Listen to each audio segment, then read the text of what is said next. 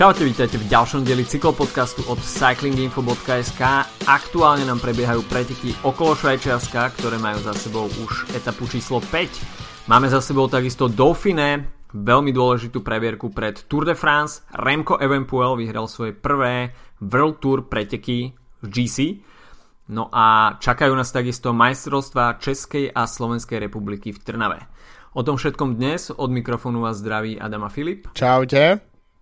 No, začníme asi v, vo Francúzsku na Dauphiné, pretože tam sme videli veľmi zaujímavý súboj o žltý dres a takisto porovnanie jednotlivých jazdcov na GC, ktorých budeme ma- mať môcť, mať možnosť vidieť na Tour de France, ktorá je tu coby dub. Dá sa povedať, že o dva týždne a niečo vypukne ten veľký chaos uh, vo Francúzsku, highlight tejto sezóny.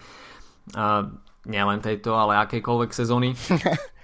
No a aby sme to príliš nenaťahovali, tak poďme k veci a na Dauphine sme mali možnosť vidieť e, pokračovanie perfektnej sezóny Jakoba Fuglsanga, ktorý v podstate využil posledné dve etapy, ktoré mali ten kopto, uh, horský charakter, uh, aby som bol presnejší a dokázal tam zosadiť uh, Adama Jejca nakoniec uh, z toho žltého dresu, ktorý obliekal po časovke. A, čiže Adam Yates neudržal žltý dres, možno mierne sklamanie v týme Michelton Scott, ale Jakob Fuglsang naozaj dokázal, že tá jeho senzačná jar, ktorá bola zakončená víťazstvom na Liež Baston Liež, pokračuje ďalej a v podstate to bola perfektná nedela pre Astanu, pretože okrem víťazstva v GC pre Jakoba Fulgsanga sa takisto radoval aj Luis Leon Sanchez vo Švajčiarsku.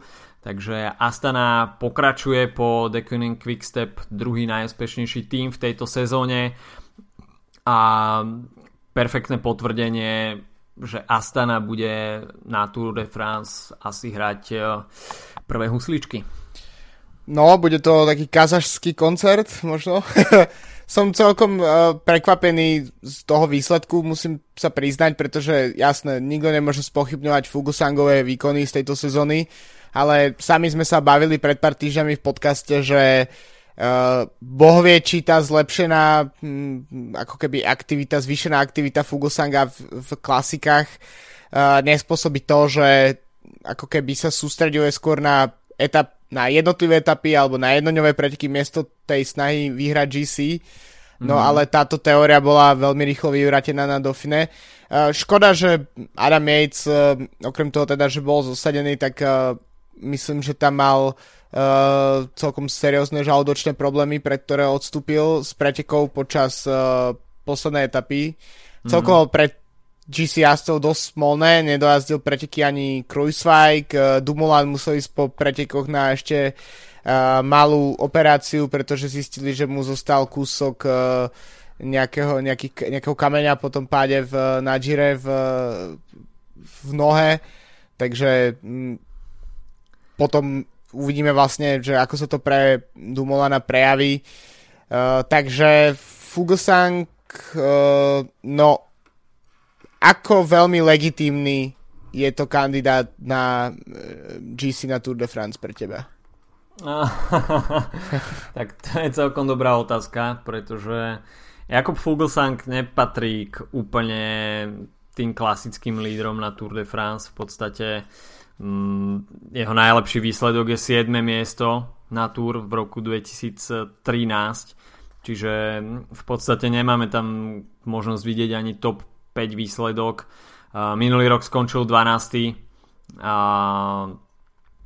Takže ťažko úplne odhadovať, že, že či to je jazdec, ktorý je legitímnym lídrom na trojtyžňový Grand Tour podnik.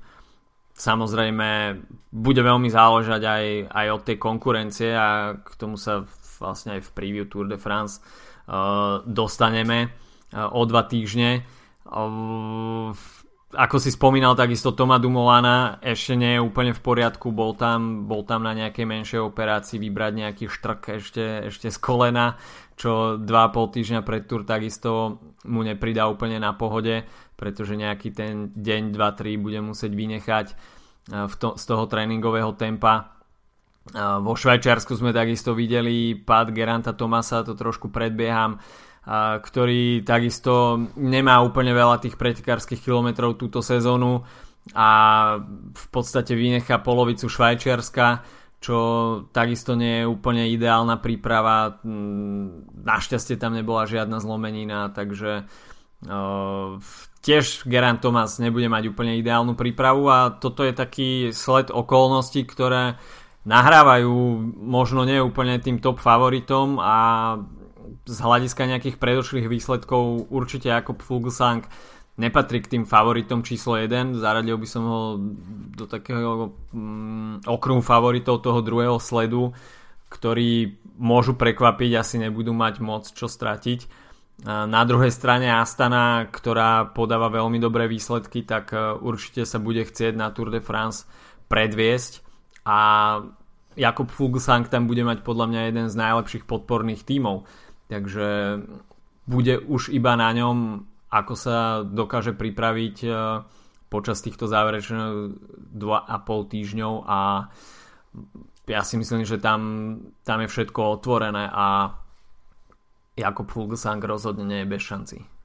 Tak uh, Astana mi príde, že v podstate na akékoľvek preteky prichádza, tak uh, túto sezónu naozaj uh, prichádza s mimoriadne silným tímom, mali jeden z lepších tímov aj na Gire, aj keď uh, tam Miguel Angel López trocha sklamal, podľa mňa mm. v konečnom dôsledku, ale ten podporný tým s Izagirem, s Hirtom a podobne, tak uh, je naozaj bolo vidieť, že, že, títo, že títo borci vedia pracovať.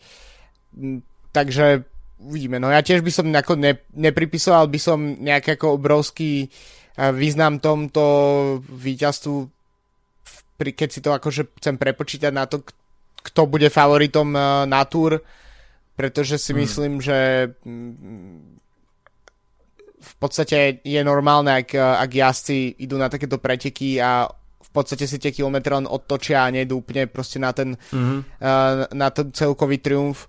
Na druhej strane, ako si to vymenoval, tak tá smola všetkých tých uh, GC lídrov môže vlastne presne otvoriť cestu nejakému prekvapeniu.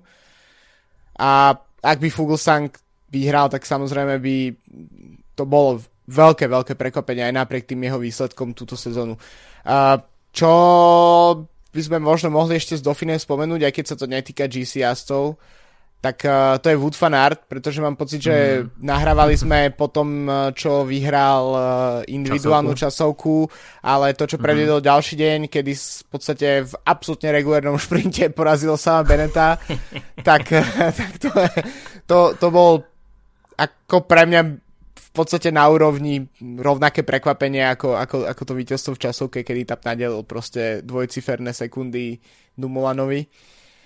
Tak uh, uvidíme, že, že čo, čo vlastne, myslím, že som to hovoril už aj minulý týždeň, že čo vlastne Jumbo Visma si vymyslí na, uh, na túr, pretože ísť tam s Gronewegenom, fanartom a, uh, a ešte nejakým akože cruisevikom ako teoretickým GC lídrom, tak uh, to už dáva skoro až také ako tri možnosti tomu týmu a zároveň sme v dobe, kedy na túr posielame týmy s 8 jazdcami, teda nie, mm. že my mhm. dvaja posielame, ale týmy posielajú. A, a, a to už akože dosť, dosť veľa rôznych špe, špecializácií, akože podľa mňa na, na to, aby, aby ten tým bol nejaký proste veľmi konkurencieschopný a zároveň je absolútne logické, že keď Jumbo Visma má Kronevegena, ktorý je práve po mne ako jeden z najrychlejších, ak nie najrychlejší šprinter momentálne v pelotone, tak uh, nezobrať ho na, na túr by bol obrovský hriech ale tiež to ukazuje, že, že ten tým nemôže, že to asi s tým GC úplne nemyslí vážne a že je preto väčšia pravdepodobnosť, že Roglič dostane nejaký podporný tým práve na napríklad na Gire alebo na Vuelte v budúcnosti, mm-hmm. ako, ako, by, ako by ho mal dostať na, na Tour, pretože jednoducho kým bude Krönewegen, dokonca teraz sú uh, aj nejaké dohady, že by Marcel Kittel mohol obnoviť svoju kariéru práve v Jumbo Visma, tak to už keby s dvoma takýmito šprintermi uh, išiel tento tým, tak si myslím, že to, je, to by bola už veľká chyba. Takže uh, ukážka toho proste je Mitchelton Scott, ktorý proste sa rozhodol Caleba Juvena poslať preč, takisto pôvodne taký ako oportunisticko-klasikársky šprinterský tým, sa z neho stal čisto proste GC team s uh, troma legitimnými lídrami a veľmi talentovanými jazdcami, akým je napríklad Jack Hake, ktorý skončil aj druhý v poslednej etape, ktorú vyhral Dylan van Barl. Tak uh, je to proste vidieť, že tie, týmy sa musia špecializovať, lebo inak, uh, inak budú mať veľké problémy s, špeciálne s Ineosom a to aj v situácii, že teda Froome nenastúpi, Thomas možno nebude úplne fit a a Bernal skončí ako líder. No, keď si naznačil to Jumbo Visma, tak uh, je to taký trošku nevydaný jav v aktuálnom svete cyklistiky, že naozaj uh, v tom predbežnom startliste tam figuruje Tony Martin, Wout van Aert, ktorý v podstate môže vyhrať čokoľvek okrem nejakých horských etap hm. a potom je tam uh, dá sa povedať, že na podporu Dylan, uh, Stevena Kruiswajka už iba George Bennett, Laurent De Plus a Mike Toynisen. Čiže je to taký trošku paradox, že Jumbo Visma tam ide naozaj s jazdcami, ktorí môžu súťažiť na viacerých frontoch a je to tak trošku nevýhoda pre Stevena Kruiswajka, ktorý nebude mať úplne plnohodnotný podporný tým do kopcov a v podstate z tohto vyplýva, že bude bývať asi dosť často veľmi skoro izolovaný mm. a bude sa musieť spo- spolahnúť sám na seba, čo bude určite nevýhoda oproti ostatným tímom, ktoré myslím si, že najmä AŽD Zara, grupa MFD, že dajú dokopy také zostavy, ktoré budú jednoznačne v prospech Romana Bardeta, respektíve Tibota Pinota, pretože tie okolnosti, ktoré sme tu už spomenuli s tými zraneniami, spádmi, nedoliečenými zraneniami, mini operáciami na poslednú chvíľu, tak eh, kedy inokedy by mali vyhrať francúzsky jazdci, ak nie tento rok. Jasné. tak je to riadny Lazare celé, eh, ale neviem, akože jasné, Pino sa celkom dobre prevedol na Dauphine, Barde v podstate tiež, aj keď to Uh, žiadna sláva, 10. miesto v generálke, ale predbehol Richieho Porta, tvojho najväčšieho favorita na žltý dres. Uh, hashtag all for Richie. Uh, tak uh, neviem, no, akože ja si myslím, že, že, že tí Francúzi, no proste, že táto generácia to ešte nebude. Akože si myslím, že môj taký ako, jasne, nie je to absolútne ničím podložené, hej, ale môj taký ako vnútorný pocit je, že skôr uvidíme, že Tour vyhrá prekvapenie typu Carapaz, akože to, akože mm-hmm. to bude jeden z týchto dvoch francúzských jazdov. A to akože nemám ani k žiadnemu z nich nejaké ako proste fanušikovské antipatie, proste aj by, aj by som si to celkom aj by sa mi to celkom páčilo, keby vyhral Francúz, aj, aj konkrétne niektorý z týchto dvoch. Je to úplne v pohode pre mňa ako fanúšika, uh, ale myslím si, že sa to nestane. Je to možné. Uh, mohli by sme si ale rozobrať tú top desinu v GC a trošku si zanalizovať, že čo to môže znamenať pre Tour de France. Jakob Fuglsang, teda víťazom. Veľké prekvapenie TJ Van Garderen, druhé miesto. Comeback. Doteraz tomu neverím, že TJ dokázal zo seba vyžmykať takéto niečo. A po XY rokoch sme ho mali možnosť vidieť na pódiu GC v takto dôležitých pretekoch. Samozrejme pre Education First to uh, znamená jednu vec možno a pre TJ Van Garderena, ktorý určite nebude lídrom na Tour de France, tam bude jednoznačnou jednotkou Rigoberto Uran, ktorý sa poctivo pripravuje v Kolumbii, aj keď neviem, či úplne poctivo, pretože má tam veľa marketingových aktivít ohľadom svojej značky Go Rigo. A, takže celebrita typu Rigoberta Urana v Kolumbii to asi nemá pri príprave úplne jednoduché, ale myslím si, že Tour de France je natoľko veľká priorita, že Rigoberto Uran to zoberie uh, celkom od podlahy. Takže TJ Van Garderen pre mňa prekvapenie a takisto príjemné prekvapenie Manny Buchman mm. z týmu Bory Hansgrohe, ktorého sme dávali do toho širšieho okruhu favoritov a v podstate potvrdil tú skvelú sezónu, ktorú tento rok má a určite popri Petrovi Saganovi uh, si myslím, že to bude celkom príjemný doplnok pre Boru Hansgrohe, ktorá sa s týmto jazdcom bude môcť pokúsiť. Určite nebude patriť do toho najúžšieho okruhu favoritov, ale nejaký pekný GC výsledok alebo prípadne nejaký low horský etap by mohol prichádzať do úvahy. Myslím si, že top 10 je pri Buchmanovi celkom reálna vec, akože uh, je to veľmi, ja, jazdec, ktorý dokáže jazdiť veľmi konštantne, takže myslím si, že to je uh, pozícia, ktorú by mohol uhajiť. Zároveň Bora tým, že uh, Sagan nepotrebuje šprinterský vlak, eh, tak, tak môže, môže posať, posať oveľa silnejší tým na podporu práve jazdcov do GC a ako napríklad spomínajú Jumbo Visma a to aj v situácii, že ich GC jazdci vlastne sú až možno takí silní, ako sú tí, ktorí jazdia v Jumbo Visme. Takže um, zároveň Bora je vo veľkej pohode. Um, dnes práve po mne sa nebudeme baviť o tom, ale napríklad dnes vyhral Ackermann uh, prvú etapu okolo Slovenska, mm-hmm. čiže tie víťazstva prichádzajú, sú spolu s Astanou a s Quickstepom týmom s najviac víťazstvami v tejto sezóne a to sa určite musí prejavovať. Uh, takisto nemeckí jazdci v Bore majú obrovskú dôveru, je to práve vidieť na tom príklade Ackermana, že dostal príležitosť v na Gire. Zároveň mm. napríklad, uh, keď si odbehneme k susedom do Rakúska, tak Patrik Konrad uh, tiež má veľmi, veľmi dobré výsledky túto sezónu. Mm. Čiže vlastne ten nemecký hovoriaci kontingent v, v Bore, čo je samozrejme logické vzhľadom na sponzora, tak, tak dostáva veľkú dôveru a myslím si, že aj keď to nie je možno tým nabitých hviezdami s výnimkou Sagana, tak, tak prináša veľmi, veľmi konštantné výsledky, čo je, čo je super pre tento tým od ktorom podľa mňa málo kto očakával, keď Sagan vstupoval do bory, že to vlastne sa takto vyvinie. No poďme ďalej ešte v tom GC, tak eh, štvrté miesto Wout Pals tiež vyhral uh, etapu, trocha tak mm-hmm. ako zachránil pre Ineos smutné Dauphine po zranení uh, Chrisa Fruma, takisto mm-hmm. vlastne spomínaný Dylan Van Barl ešte pripísal si jednu etapu.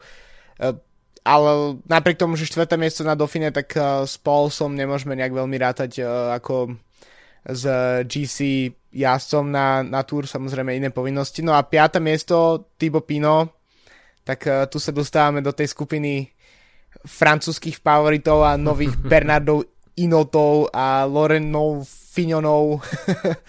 Ale neviem, ako, ako ty teda hodnotíš tie šance Pino, Pinota na, na Tour? Fú. no, Tibo Pinoda nepredviedol úplne ideálnu časovku.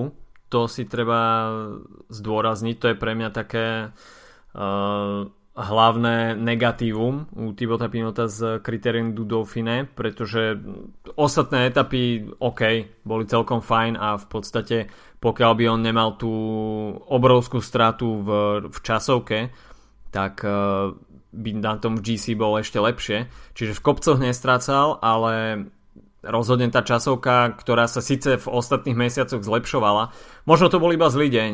Ako tiež je to jedna časovka, ktorú sme ho mali možnosť vidieť v ostatných mesiacoch zajazdiť, takže nebral by som to ako niečo úplne mega smerodajné a niečo úplne tragické. V podstate aj počas toho týždňa si asi vedia vybrať horší deň, možno to bol pre neho práve ten deň na časokarskej koze, takže úplne by som nehovoril o nejakom prepadáku a treba brať do úvahy takisto, že túr je za 2,5 týždňa, takže keď si zoberieme Richieho Porta, tak e, ten práve chce vidieť, že chce úplne mať ten vrchol formy naozaj v tom treťom týždni túr a v podstate teraz iba buduje nejakú, nejakú bázu. Takže hoci teda Richie Port mimo, mimo top 10, a, a čo znamená pre Porta tretí týždeň, akože medzi 7 a 9 etapou? Alebo... Medzi 7 a 9 etapou, presne tak. V tej osmičke proste príde vrchol a v devine príde pád. Ale nie. uh, úplne seriózne. Uh, Thibaut Pinot podľa mňa bude patriť k jedným z top favoritov na túr. Samozrejme bude záležať aj od podporného týmu, ktorý bude mať určite horší ako, ako dajme tomu Education First, ako, ako Ineos, ako Astana, ako Movistar. Takže, ale opäť, no, na jednej strane bude to domáca pôda, trať, ktorú bude poznať, na druhej strane veľký tlak francúzskej verejnosti. A to, isto, to isté patrí, platí aj o Romanovi Bardetovi. Čiže to si myslím, že uh, títo dva jazdci to nebudú mať určite jednoduché. Na druhej strane, uh, ako sme už spomínali, tak uh, všetky tie okolnosti, ktoré sa nám zohrali v posledných týždňoch, určite pridávajú šance na plecia týchto dvoch jazdcov a francúzskí fanúšikovia ich určite poženú vpred, nakoľko im to bude platné tak uh, to uvidíme. Až nakoľko na ich to France. naozaj bude poháňať a, a, a nepridávať im to stres navyše. No, presne tak, no. Dúfam, že, dúfam, že fanúšikovia nebudú tak aktívni, že ich zhodia z bicykla. a, to, by bol, to by bol veľký prostor. Zahraničných môžu, ale francúzských nie. no jasné. A, tak a, Bardet sa zdá, že je taký odolnejší voči tomu tlaku, ale zároveň mám pocit, že v každých, každom ročníku Tour de France doteraz mal, že minimálne jeden fakt blbý deň, ktorý ho vlastne stál hmm. nejaké ako lepšie pozície. Uh, hoci samozrejme už stál na, na, na pódiu, ale vždy, keď na tom pódiu stál, tak mi prišlo, že bolo tak strašne ďaleko od toho víťazstva, ako v podstate kdokoľvek, kto bol v top 10 že, že to bolo naozaj tak ako ceremoniálne to, že na tom podiu stál, ale v skutočnosti to vôbec neznamená, že si blízko. tak uh, Barde teda, ak preskočíme, tak skončil 10. nakoniec v generálke. Mm-hmm. Uh, 6. miesto Dylan Tones, tak uh, tam asi no, žiadne... To je, pecka. to je super výkon, taký ako trocha návrat do formy. Uh, prvé, prvé výrazné preteky, odkedy jazdí Bahrain Merida, uh, ale zároveň podľa mňa Tones nie je top 10 jazdec. Uh, určite nie, ale tak uh, pokiaľ sa bude Vincenzo Nibali cítiť na GC a čo sa asi bude chcieť či, uh, cítiť, tak uh, pre ňoho skvelá správa, že Dylan Teuns je vo veľmi solidnej forme a bude patriť k jedným z top domestikov pre ňo. No, tak to áno. Uh, zároveň uvidíme, že čo Nibali vlastne bude predvádzať na na túr myslím si, že čo som čítal, tak chceli ísť na etapové víťazstvo, ale tak to myslím si, že pri takýchto vyjadreniach to môže byť len nejaká možno snaha odohnať nejaký tlak. Uh, na, takže nemyslím si, že by Nibali len tak ľahko rezignoval, ak by sa zrazu ocitol v druhom týždni v pozícii blízko žltého dresu, pretože žalo, keď zacíti krv, tak, uh, tak. tak je to tam. Tak. Uh, ďalší jazdec, ktorý je taký ako jak stavaný na tieto týždňové etapaky, tak to je Lučenko z Astany, 7. miesto, tak uh, Lučenko mal hviezdnu jar uh, v, na, v, v pretekoch na arabskom poloostrove, nepamätám si ktorých, už ich tam nie je až tak veľa, ale pre mňa sú všetky také isté. Uh, tak uh, teraz 7. miesto a 8. miesto Dan Martin, tak uh, čo to hovorí o Danovi Martinovi? No, tak boli to jeho prvé preteky po dlhom, dlhom čase, naposledy sme ho videli v podstate počas ardenských klasík a tie nedopadli úplne najlepšie, jednak nedokončil ani balonský šíp, ani Liež Baston Liež, takže bol to návrat po dlhej dobe. V podstate nepredviedol nič svetoborné a neviem, no je to taký veľký otazník pred, pred Tour de France a po tých ostatných rokoch, keď sme od neho naozaj nevideli na Grand Tour nejaké úplne oslnivé e, výsledky.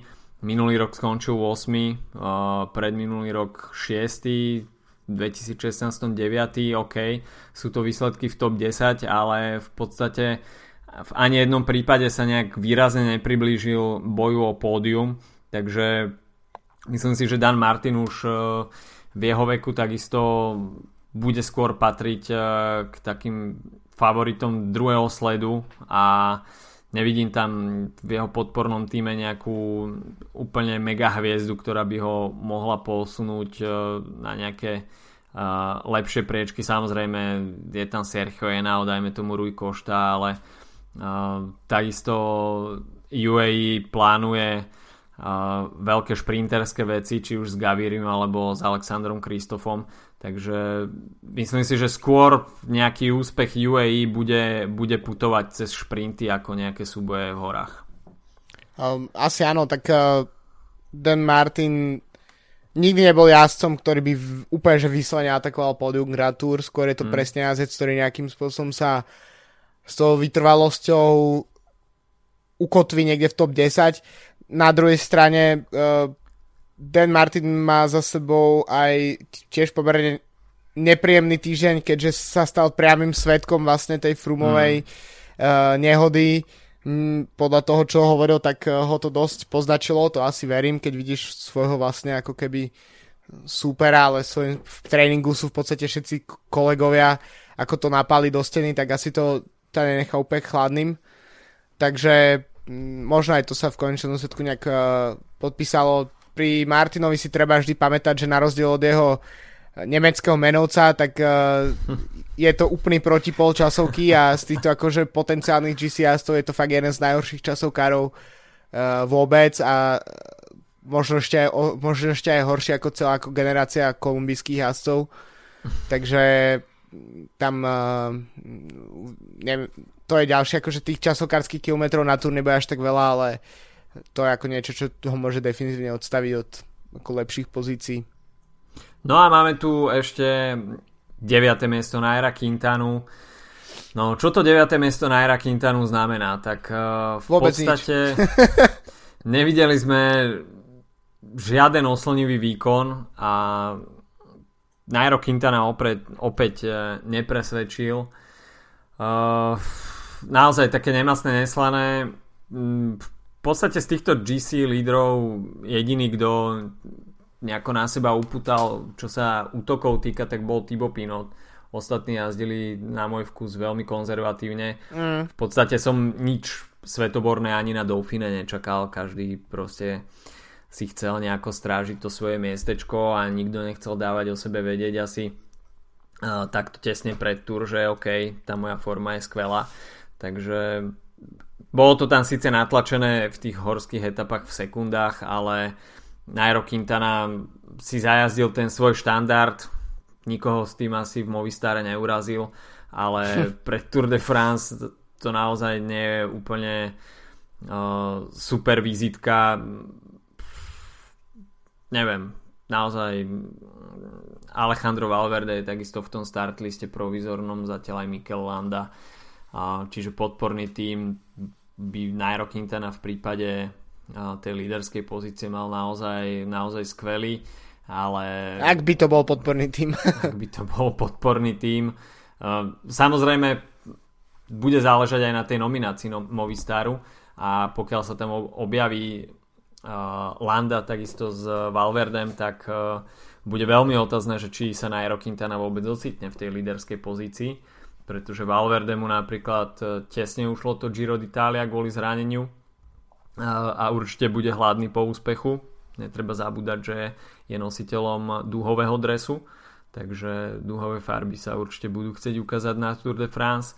Takisto je tam Mikel Landa, ktorému tesne uniklo pódium znova na Grand Tour, takže samozrejme on už má Giro v nohách, takže o toto bude pre neho ťažšie, ale Nairo Quintana, neviem, no proste nechcem ho odpisovať dopredu samozrejme, to by nebolo úplne fair, ale máme skúsenosti z ostatných mesiacov, rokov a jednoducho Nairo Quintana nie je to, čo bolo pár rokov dozadu. Nie, určite nie. A najmä tam podľa mňa Quintana sa stal absolútne nechcem to až tak úplne povedať, že absolútne nezaujímavým jazdcom, ale Uh, kedy si proste to bol jazdec, ktorý atakoval, ktorý proste sa nejakým spôsobom snažil narušiť tú dominanciu, ktorú nastavil v Sky s Frumom. No a v posledných rokoch to je to proste jazdec, ktorý sa vyváža a kým ešte v minulosti aspoň sa udržal na kolesách, tak minulý rok už bol dropnutý aj na tých ako mm. najdôležitejších kopcovitých uh, etapách, napríklad na Alpe d'Huez uh, bol veľmi skoro dropnutý a, a proste bolo po pretekoch pre ňo týmto spôsobom, takže to je presne ako ukážka toho, že podľa mňa nie je ani taký problém u neho výsledka, vo výsledkoch, ale skôr to, že proste má nejakým spôsobom mm, ne, v podstate ma nezaujíma ako jazdí. Akože nie je to, pre, nie je to proste uh, niekto, kto by tie preteky robil zaujímavejšími.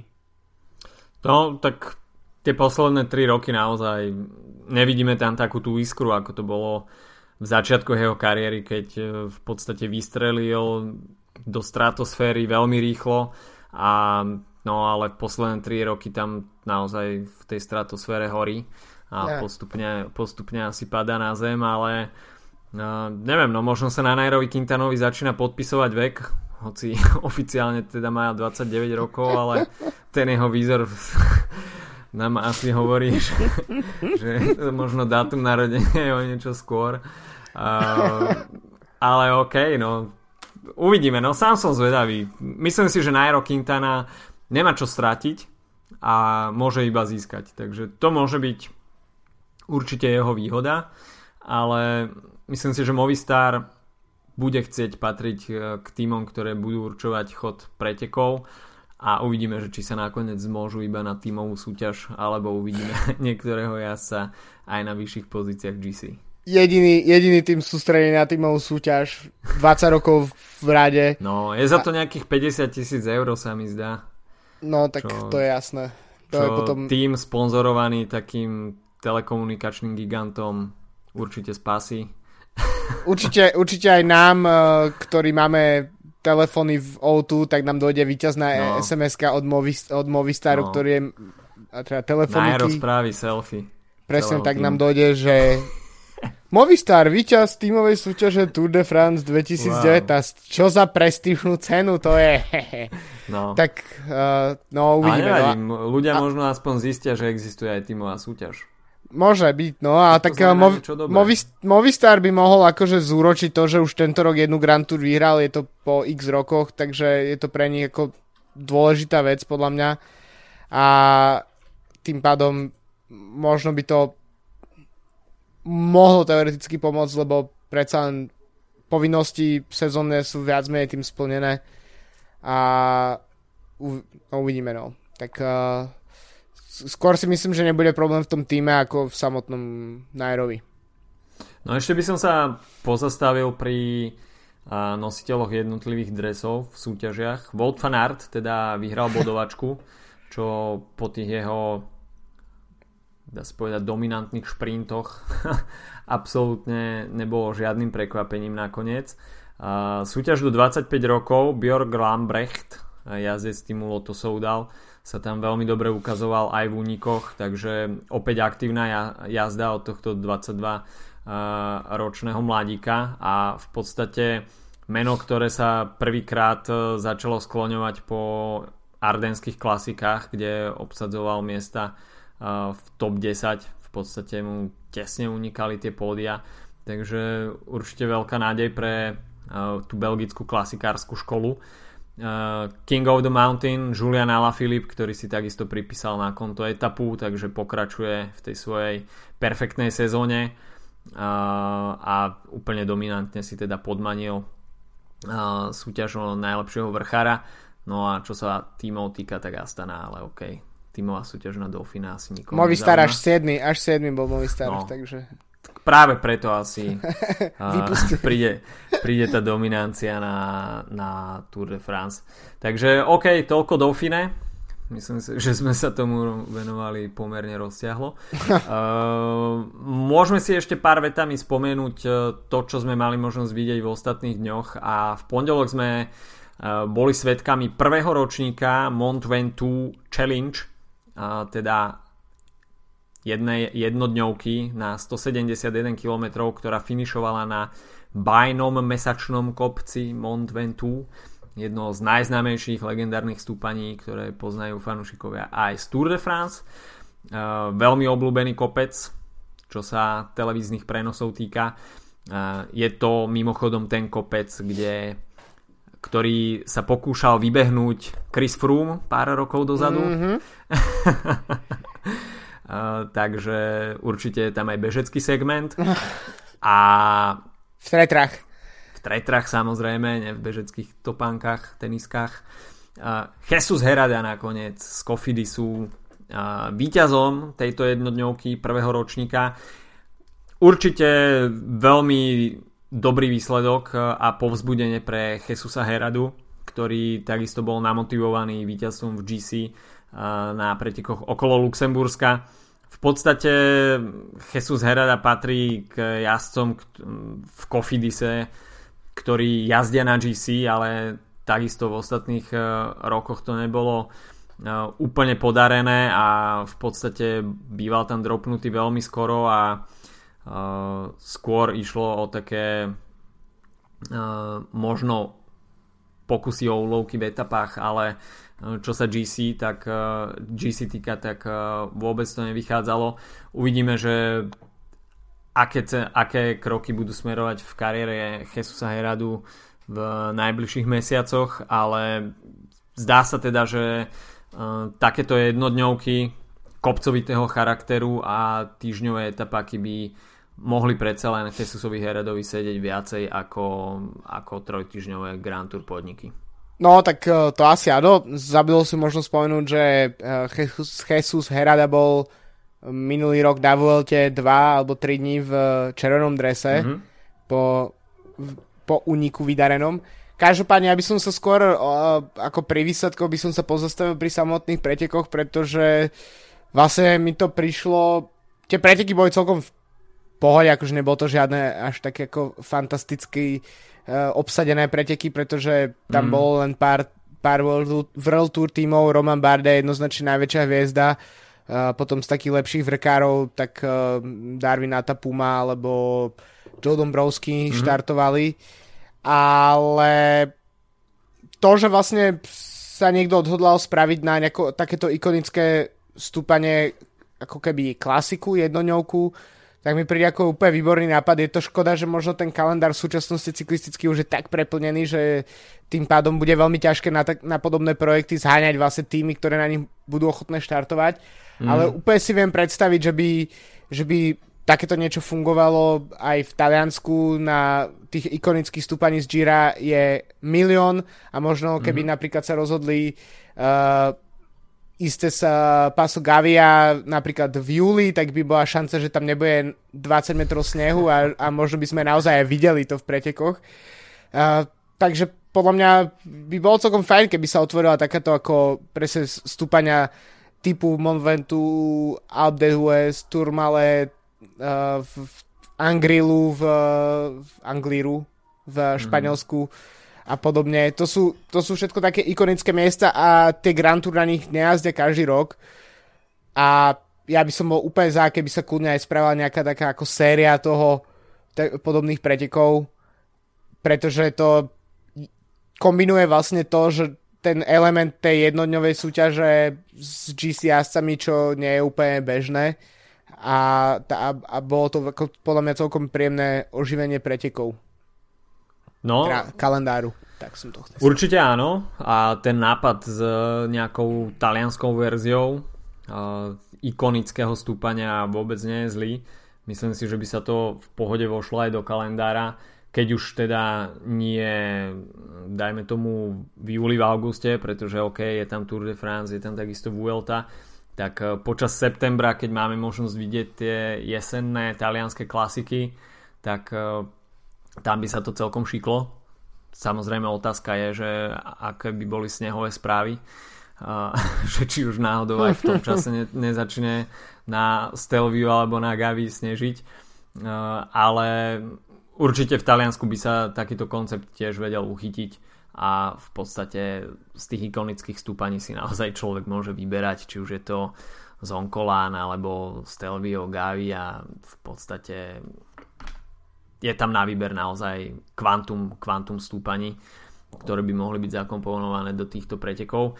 Roman Bardet skončil na druhom mieste, v podstate bol jediný človek, ktorý sa dokázal s Jesusom Heradom odputať od zvýšku toho odpadlého štartového pola, nazval by som to takto, pretože ten start list naozaj nebol nejaký úplne hviezdný, ide o preteky, ktoré iba začínajú, nemajú zatiaľ veľkú prestíž, ale samozrejme francúzske pro týmy, pro konti týmy nemohli chýbať na tomto podujatí. Takže Roman Bardet, druhé miesto, čo po absolvovanom Dauphine takisto sa nedalo očakávať, že tam príde úplne svieži. Takže Jesus Herada, víťazom prvého ročníku. No a momentálne nám prebiehajú preteky okolo Švajčiarska, a ešte predtým, než sa dostaneme k Švajčiarsku, tak by sme si mohli povedať v krátkosti okolo pretekoch okolo Holandska. Uh, Holandska, Belgická. to isté. V Beneluxe. Uh, Remco Evenpuel totiž to uh, sa stal víťazom v GC a okamžite po konci pretekov sa objavilo milión štatistík ohľadom Remka Evenpuela. Čo bolo celkom zaujímavé, tak je to v podstate Eh, prvý jazdec, ktorý eh, po roku s ročníkom narodenia 2000 a, a mladší je vôbec súčasťou World Tour. A, a takisto sa automaticky teda zaradil k najmladšiemu víťazovi pretekov okolo Belgicka. A v podstate tá osobnosť Remka Evenpuela mm, zahýbala tým cyklistickým svetom po tom, čo prestúpil do The Quick Quickstep po jeho víťazstve na minuloročných majstrovstvách sveta. V podstate preskočil tú kategóriu do 23 rokov a rovno ho hodili do toho bazéna World Tour a musel sa v ňom naučiť plávať a podstate z tohto výsledku je vidieť, že sa naučil plávať veľmi rýchlo. A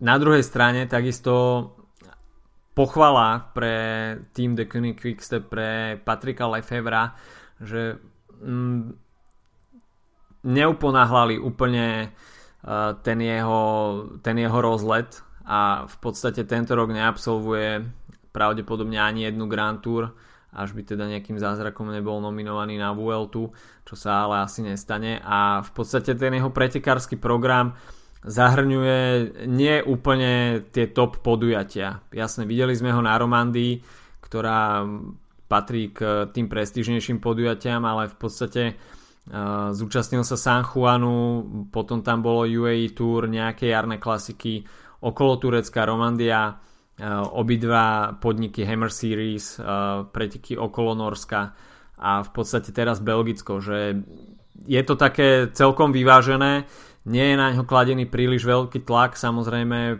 po tomto víťazstve sa opäť dostane ešte viacej do povedomia a bude na ňo vyvíjaný možno väčší tlak a práve teraz možno je ešte tá väčšia zodpovednosť na tom samotnom týme, aby ho držali pri zemi, aby takisto oni neprestrelili s tým programom, aby na ňo neprišla nejaká väčšia záťaž, ako momentálne je schopný vydržať.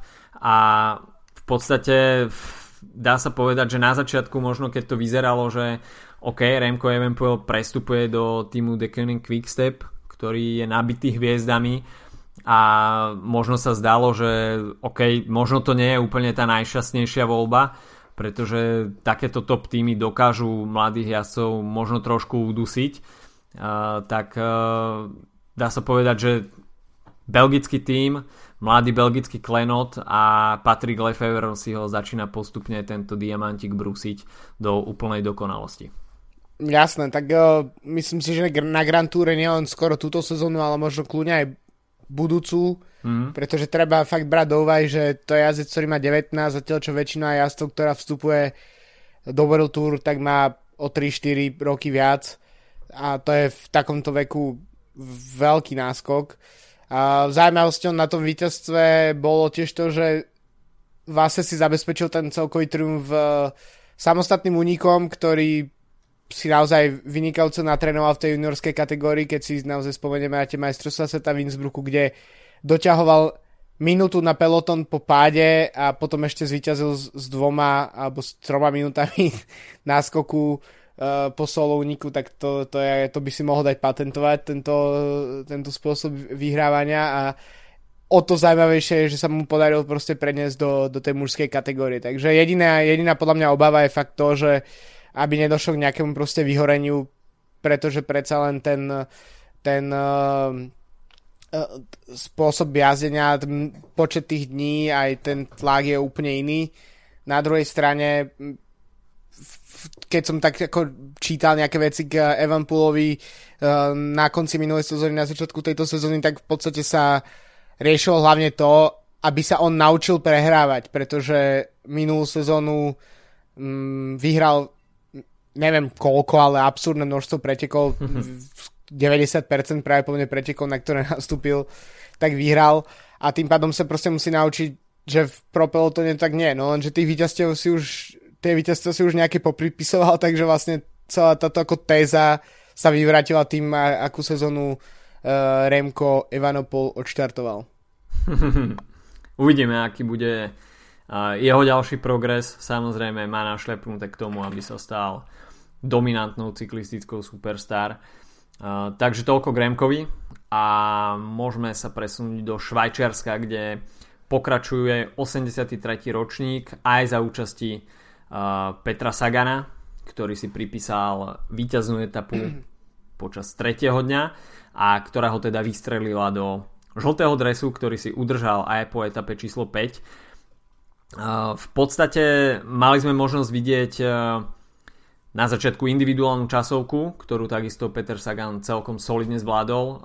Rohan Dennis, samozrejme uradujúci majster sveta, bol najväčším favoritom, ale Peter Sagan stratil iba 7 sekúnd, takže tomu dávalo veľkú nádej na to, aby si pripísal respektíve aby získal žltý dres v najbližších etapách. To sa ešte neudialo v etape číslo 2, kde sme mali možnosť vidieť lišiacký kúsok od Luisa, Leona, Sancheza.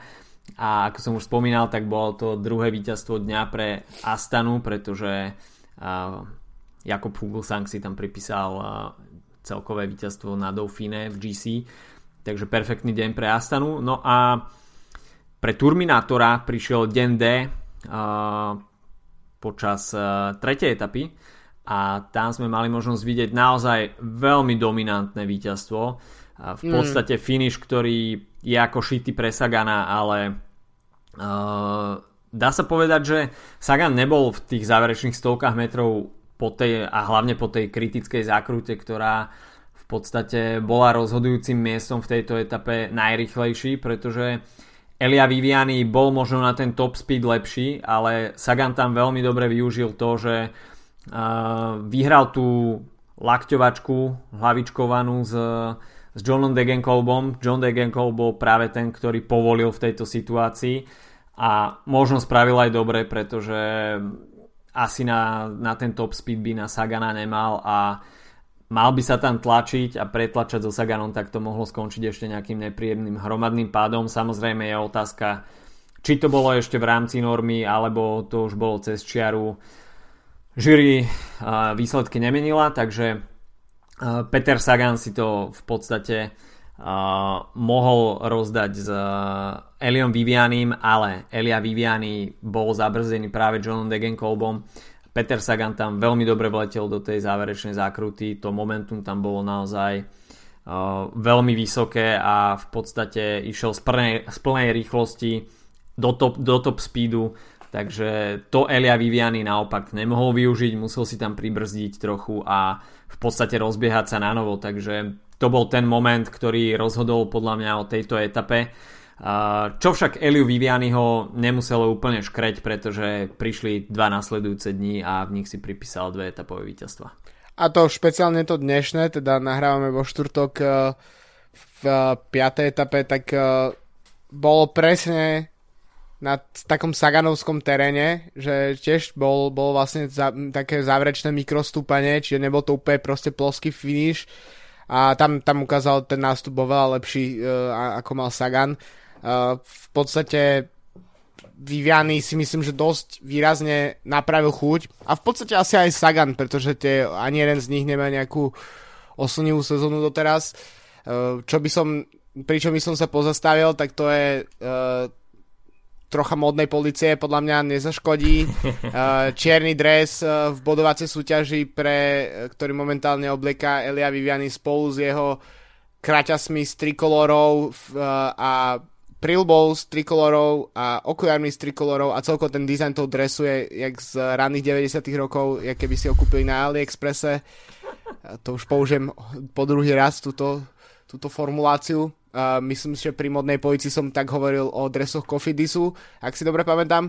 Tak to je, to, to je akože fakt, že masaker. Akože esteticky je to, je to masaker. Takže uh, myslím si, že ten žltý dres, ktorý má Sagan, tak ešte je ako relatívne OK, ale ten čierny je fakt, že, fakt, že peklo. Tak uh, len toľko ako moja vsúka modnej policii. A keď sme ešte pri modnej policii, tak veľký prevar je podľa mňa aj uh, dres pre najlepšieho vrchára, ktorý aj po etape číslo 5 uh, má tu čest nosiť Claudio Imhoff.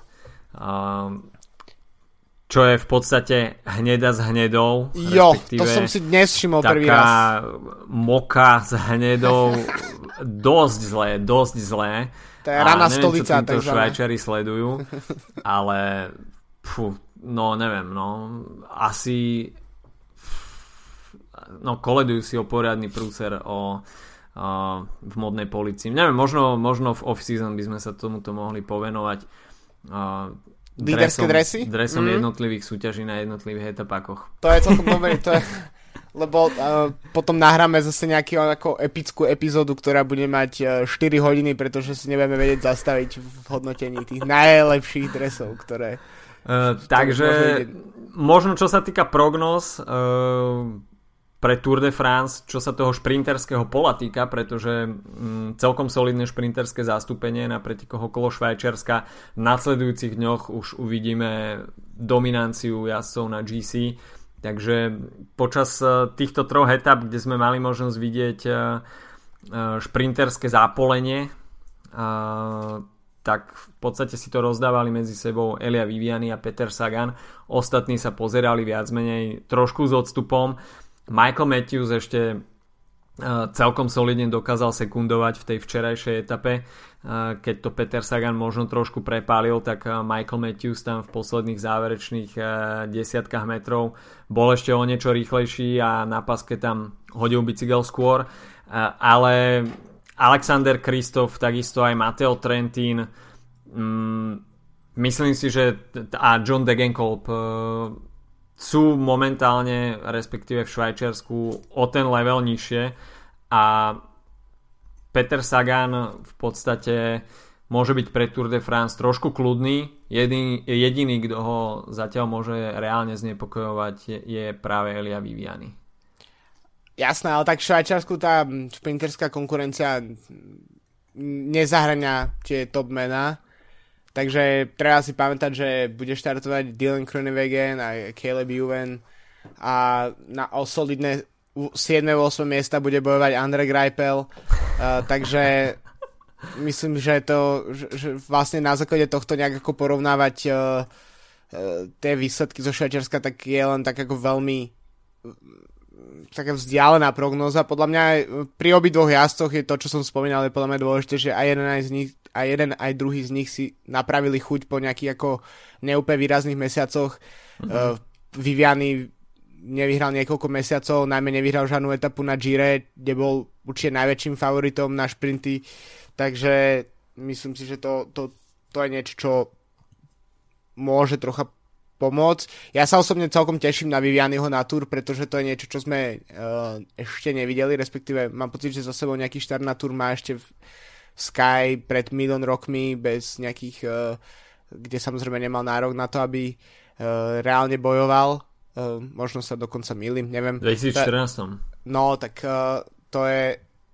Takže si myslím, že vidieť konečne Vivianyho v situácii ako top šprinter, top šprinterského týmu s vlákom, kde pošlu proste Sabatiniho a Morkova a ďalších proste top uh, lead-out uh, ľudí, tak uh, ten súboj s Gavirom a s Juvenom, hlavne asi teraz s Gavirom, tak bude veľmi zaujímavý, pretože to bude súboj možno nie úplne najlepšieho šprintera, ale najlepšieho šprinterského vlaku s Gavirom ktorý, a Kronewegenom, ktorý zase, ak sme sa bavili na začiatku dnešnej epizódy, tak uh, ten zase až toľko spolujazdcov mať nebude, vzhľadom na to, že tam bude Kruisvik a teď v Jumbo Visma, takže uh, myslím, že to je celkom dobrá východisková pozícia pre tie šprinty, pretože ako každý rok Tour de France má asi 47 šprinterských etap, ktoré majú vždy rovnaký scenár, tak ako to máme radi. Samozrejme, Tour de France je pre šprinterov najväčšia prehliadka a všetci jazdci, ktorých si menoval, budú mať enormne veľkú motiváciu na to, aby si tam pripísali etapové víťazstva. Preteky okolo Švajčiarska pokračujú ako som už spomínal, tou horskou časťou a nasledujúce 4 dní sa GC kompletne zamieša a Peter Sagan si myslím, že už zajtra príde o žltý dres. Každopádne 3 dní v žltom, jedna víťazná etapa a dodanie veľkého sebavedomia pred uh, Tour de France nič viac si asi Peter Sagan nemohol želať a v podstate trošku aj upokojil slovenských fanúšikov, pretože tá forma Petra Sagana bola pred uh, pár týždňami, mesiacmi veľkým otáznikom a nebola úplne lichotivá, takže dá sa povedať, že Peter Sagan opäť našiel uh, to svoje staré ja a na Tour de France uh, pôjde ako jeden z hlavných favoritov, či už na ten zelený dres alebo na zisk etapových víťazstiev. Takže toľko preteky okolo Švajčarska, ktoré ešte budú pokračovať. No v krátkosti si povedzme niečo o európskych hrách v Minsku, kde bude štartovať aj početná slovenská reprezentácia v, v 5 členom zastúpení, 4 jazdci z Dukly Banska Bystrica, Patrik Tibor, Marek Čanecký, Jan Andrej Kali a Juraj Belan, ktorých doplní Matúš Štoček z Petrolí Firenze. O čo pôjde v, v Minsku, tak to bude pomerne rovinatý okruh, celkovo jazdci pôjdu 180 km, jazdci to tam obkružia 12 krát po 15 km, takže dôležitý bude takisto ten podporný tím. Slovenská reprezentácia bude mať 5 člené zloženie, čo je celkom fajn.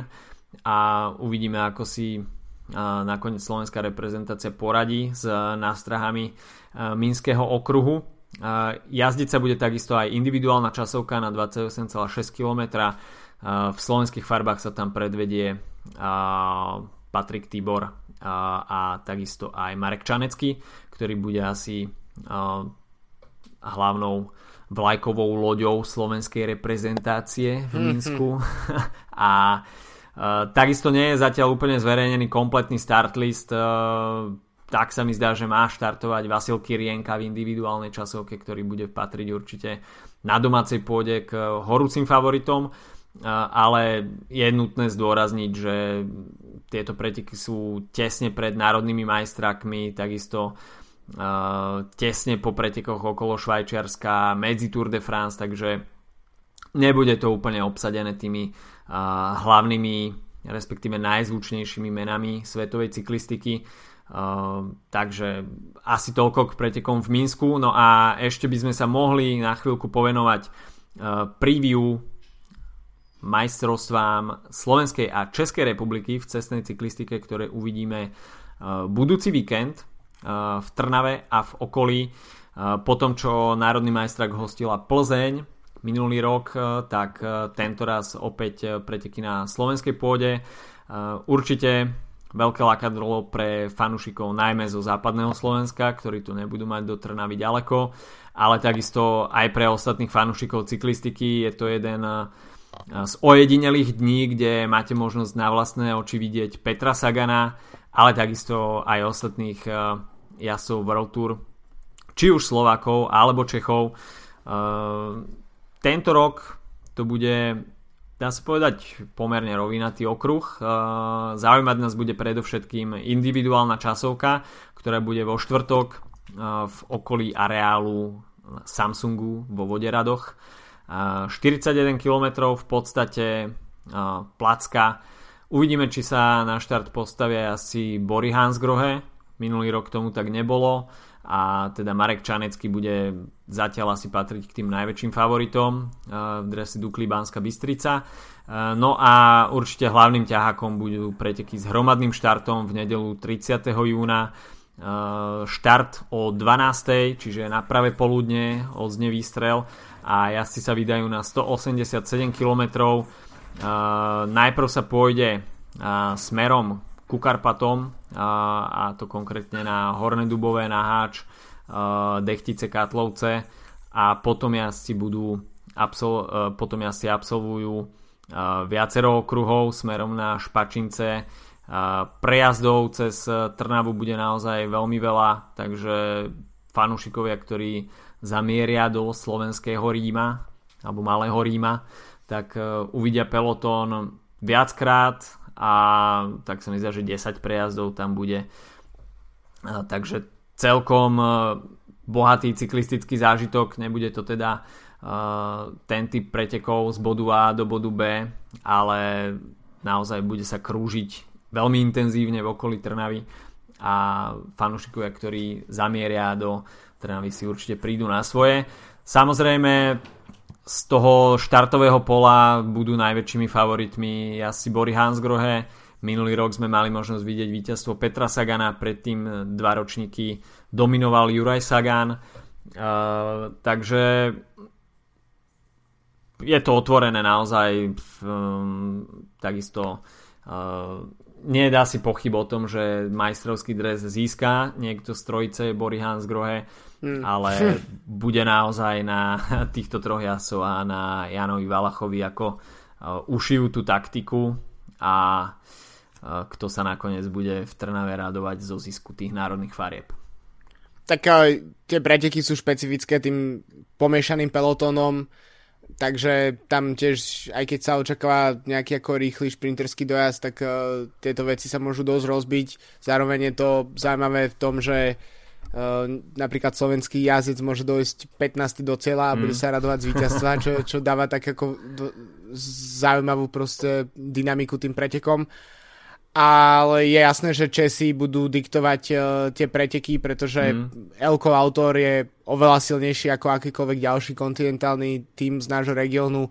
Uh, pôjde na štart so, v podstate so všetkým, čo má, s výnimkou Aloisa Kaňkovského, ktorý sa zranil uh, to znamená, že tá zostava bude obrovská. Treba pripomenúť, že na národnom majstrovku nemáme nejaký limit, že máš 7-8 člené týmy, ale mm-hmm. ich naozaj môže nastúpiť uh, úplne, možno nastúpiť všetci. Uh, a versus teda Česi, ktorí jazdia v, v World Tour alebo v Pro Conti, uh, zároveň tam máme dvoch jazdcov, ktorí jazdia v Quickstepe, čiže Štýbar s Vakočom, to je tiež kombinácia, ktorá, ktorá môže, môže zapracovať spolu. A ja osobne z tej českej by som fakt rád videl, keby, keby si Vakoč znova odnesol po tých ako ťažkých sezónach uh, majstrovský dres. Uh, v podstate na Slovensku si myslím, že to je len o rozmiešaní poradia medzi tými troma jazdcami Bory, tam to ani inak nevidím, takže vlastne ani si netypujem víťaza. Práve po mne bude mať prezvisko Sagan, takže tam uh, ťažko niek... Neviem, aký je kurz na, na to, že Peter Sagan vyhrá slovenský titul, ale Myslím si, že to sú naozaj veľmi nízke čísla. Asi áno, ešte k tej českej časti majstraku, tak veľká rana pre Elko Autor, ktorý prišiel o Alojza Kaňkovského, ktorý si v poslednej etape, dá sa povedať ešte v neutrálnej zóne, a privodil veľmi nepríjemné zname, uh, znamenie. Znamenie.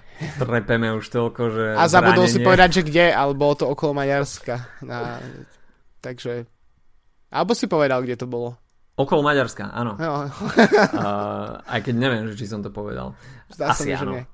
Uh, Nech nás tak, súdia poslucháči. Tak, tak. Uh, takže Alois Kankovský mimo československého majstraku pri tomto rovinatom profile patril určite k jedným top favoritom, pretože na túto sezónu už má na svojom konte 7 víťazstiev a v podstate napriek tomu, že tá konkurencia tam má World Tour charakter, tak eh, Alois Kankovský rýchlostnými parametrami určite predčí uh, ako Zdenka Štýbara, tak aj Petra Vakoča, tak aj Romana Krojcigra, aj Jana Hirta. Takže mm, veľká smola pre Elkov autor, ktorí naozaj roky dominujú o, tej kontinentálnej scéne a určite mali, mali záľusk na majstrovské farby po tom, čo minulý rok dá sa povedať celkom prekvapil, príjemne prekvapil Jozef Černý, ktorý už tento rok e, jazdí v CCC na toho sme mimochodom zabudli a na rovine to takisto vie, určite bude patriť e, k top favoritom na časovkársky majstrovský dres v tej českej časti majstráku.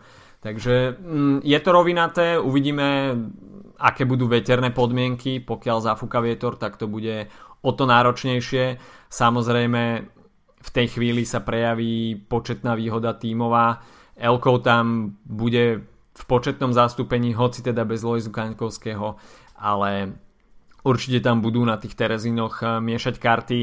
Na vetre to samozrejme veľmi dobre vie Deconing Quickstep, takže Zdenik Štýber takisto s Petrom Vakočom tam eh, môžu vymýšľať celkom zaujímavé scenáre. Roman Krojciger to bude mať s Janom Hirtom o to ťažšie, takisto je tam Pepa Černý, takže eh, Česi tam asi budú hrať príjm v režii týchto pretekov Slováci sa tam možno iba zväzu, uvidíme, čo vymyslí Bora. E, samozrejme nie je vylúčené to, že Peter Sagan sa tam nebude chcieť nejakým spôsobom schovávať v pelotone, riskovať tam nejaké zranenie tesne pred Tour de France, nejaký nepríjemný pád, takže vystúpi si na čelo a odjazdí si solo preteky. Už aj taký scenár sme videli, takže ja. Je to celkom dosť nepredvídateľné a tým, že sú to dvoje preteky v jednom, tak e, naozaj, ako si už aj spomenul, tak uh, aj 15. jazdec uh, zo slovenskej repre, no, repre, uh, zo slovenského startlistu si môže pripísať ten majstrovský titul, pokiaľ skončí ako prvý Slovák. To isté platí aj v tom Českom garde, hoci asi to bude obratené. Asi jo. takže je to celkom špecifické. Určite pokiaľ máte ten víkend voľno a nemáte to do Trnavy 1000 km, tak e, oplatí sa prísť. Je to raz za rok, dá sa povedať raz za dva roky, pretože si tie majstraky striedame e, s Čechmi, takže určite sa oplatí prísť a trošku sa tak navnadiť jednak pred Tour de France, e, takisto pred pretekmi okolo Slovenska, ktoré budú mať početné World Tour zastúpenie v septembri a cyklistické leto na Slovensku je tu, takže prečo nie ho osláviť uh, národným majstrákom v Trnave uh, už o dva týždne cez víkend. Takže myslím si, že týmto to môžeme zakončiť dnes. Áno. Touto pozvánkou kecali sme celkom dlho, už sa tu aj celkom solidne motáme. Takže toľko na dnes, počujeme sa o dva týždne a budúci týždeň máme pripravený špeciál, rozhovor s Vojtom Jírovcom, ktorý bude primárne venovaný českej cyklistickej scéne. Myslím si, že je celkom vhodne načasované, pretože tých slovenských jazdcov na slovenskom majstraku určite budete poznať, ale nie každý pozná dokonale a dopodrobná tú českú scénu, takže Filip spravil rozhovor s Vojtom Jírovcom, ktorý detálne zmapuje českú scénu a pokiaľ zameríte do Trnavy, tak budete mať ako na podnose who is who v českej cyklistike. Majte sa zatiaľ pekne, vidíme sa snať v Trnave. Čau, čau. Čaute.